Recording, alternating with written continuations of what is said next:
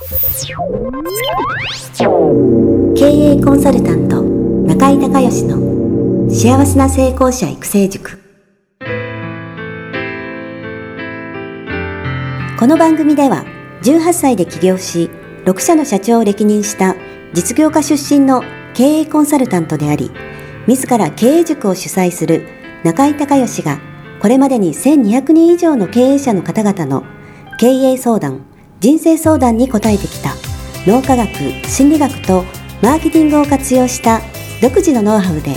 ビジネスと人生のバランスの取れた幸せな成功の実現をお手伝いします。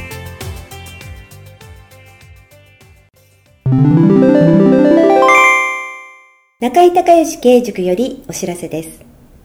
全国から約1300名の経営者起業家が集う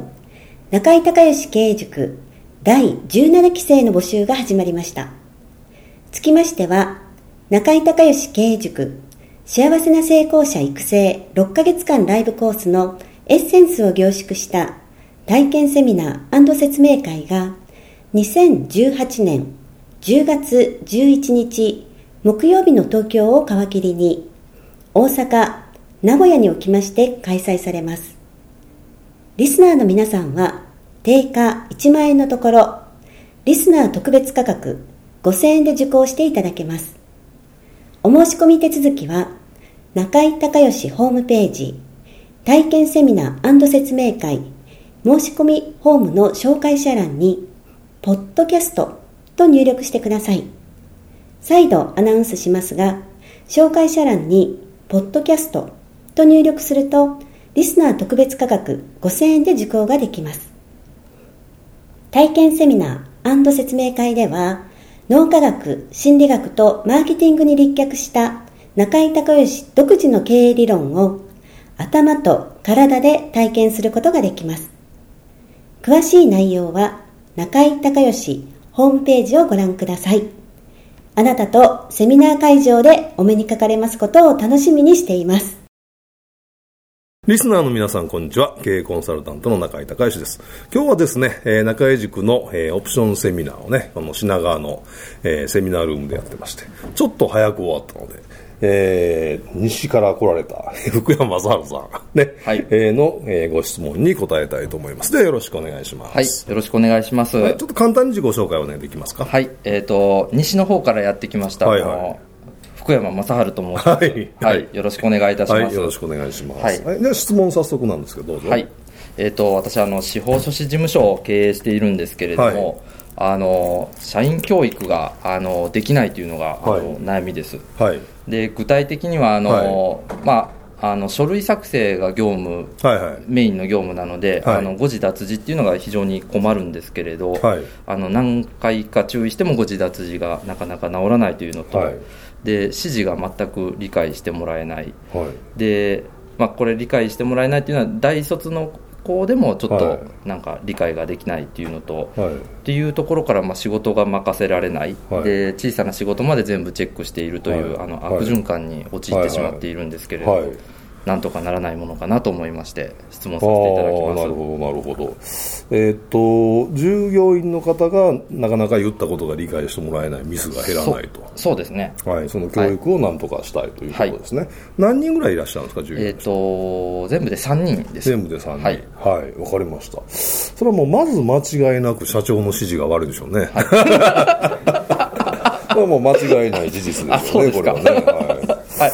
あのね、はい。えー、まず大前提として、はい、えー、人はですね7回同じことを言わないと覚えられないっていうこれ脳の仕組みなので、はい、あのね、あのー、その社長がね、まあえー、所長というんですか？所長と、はい、まあ、所長、ね、所長、まあ、会社で社長じゃないですか、で社長がその従業員の人に話をするときに平均的に7回同じ話を言わないと人は理解できないんで覚えられないんでまずはね多分僕のこれ感覚的なその他の方の相談とかも受けてる感覚なんですけど多分少ないと思う言ってるのが。あほんまですか？うん。多分その同じことを3回とか4回ぐらいででもうなんでこの人は言うことわからないの聞かないのみたいな。覚えないのって多分思ってる可能性がね高いですこの場合は。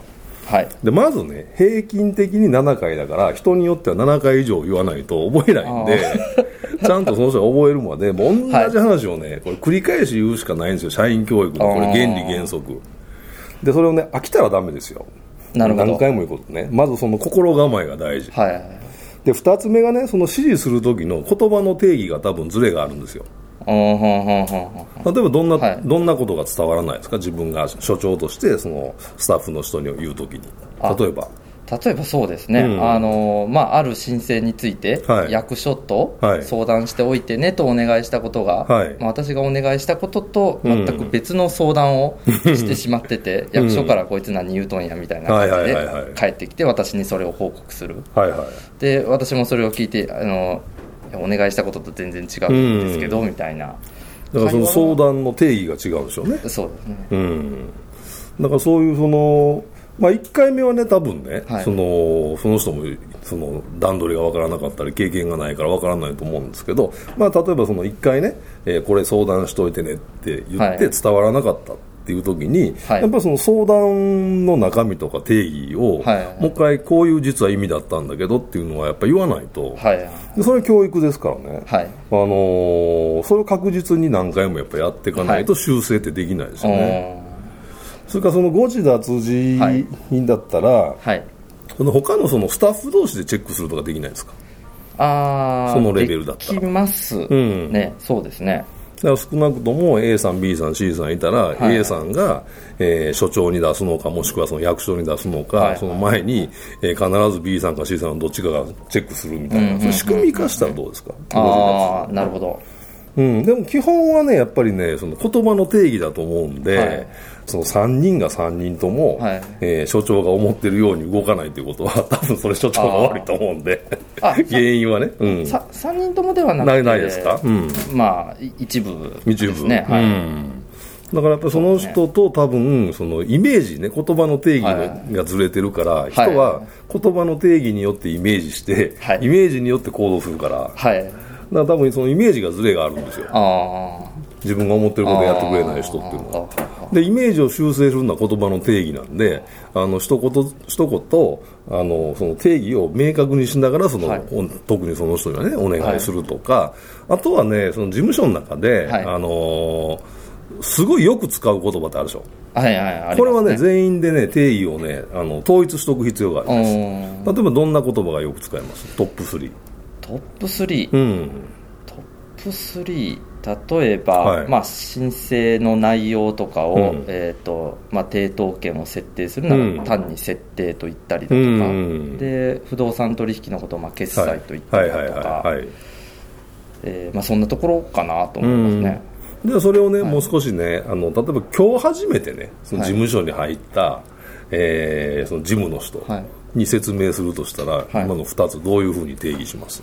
ああ決済、うん、決済。決済。とは、えー、不動産の取引をすること、はい。うん、まあ、買い主と売り主が、うん、まあ、一堂に集まってお金を払って、はい、でまあ、所有権を移転することだよというふうに伝えます、そうですね、はい。だからそれをまず初めに言わないとい。けないし、はい、そのことをうちでは決済って言いますっていう、はい、そこの統一はねすごく大事だと思いますよね、はい、なるほど。それできたら書いといた方がいいね。ああよく使う言葉、ねうん、あ全然書いてないですね、うん、書いて貼っといた方がいいですねそれね。そうですね。もう一つ何でしたっけ？決済と,、えーとえー、申請？そうですね。申請の内容で、はい、例えばて、えーと、抵当権設定を管理設定。ということですね、はい。まあ設定といえばまあ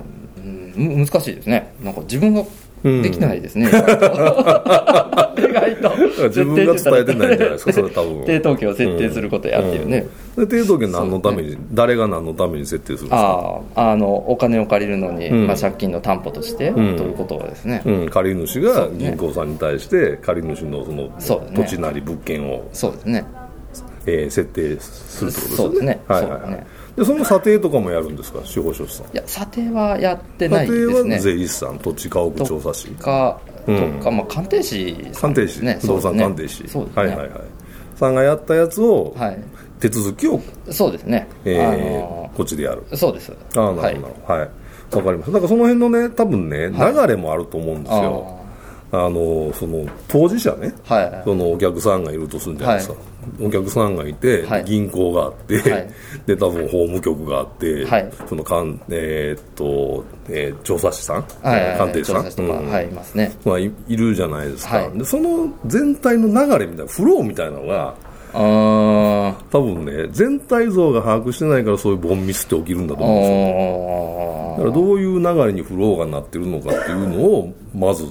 大枠作って。そうですね、うん、でその中であなたの仕事はこのパートで、あのあなたの仕事のこのパートの一番のポイントはこれとこれみたいな。はいはいはい、はい、全体像の把握ができてないような気がしますね。やってないです。やってないですよね、はい、多分。やってない。大体。教えてないです、うん、だからそういうところをねやらないと人ってね人の脳ってね、全体像がわからないと部分部分のねあのリンクがわからないんですよ。関連性が。でその単品でね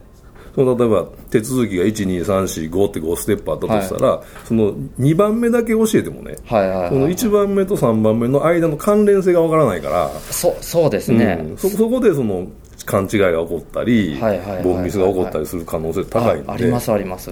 全体像のフローを作ることですね。ああ確かに。あの全くこう、はい、中身が理解できてないんだなっていうミスがやっぱり多い気がしますね、うん、確かに。はい。まあ、あの、すべて所長の責任ですから。はい。もうあの、明日、えー、会社に帰られたら、今言われた、言ったことね。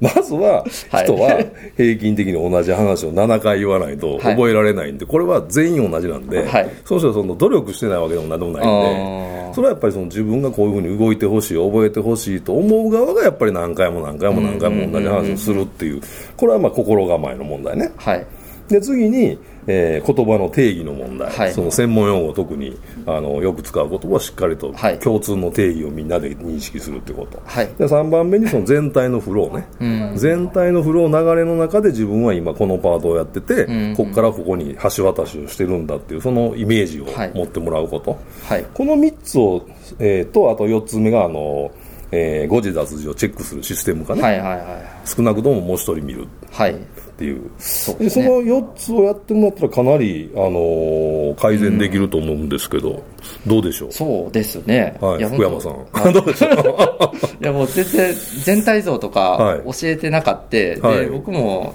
なんか、まあ、今こうやってお話ししてて気づいたのが、こうこれぐらい分かってよっていう。あ,、はいはいはいはい、あなた資格持ってるんだから、うん、これぐらい言わなくても理解してよっていうところがあったんで、うんはい、まあ、その全体のフローをこう、みんなで共有してもっと丁寧に教えていかないといけないなっていうのは思いました。はい、はい。はい、ぜひ、えー、帰ったら、はい、早速今の4つに取り掛かってください、はい、すぐやります。はい。今日はありがとうございました、はい、ありがとうございました、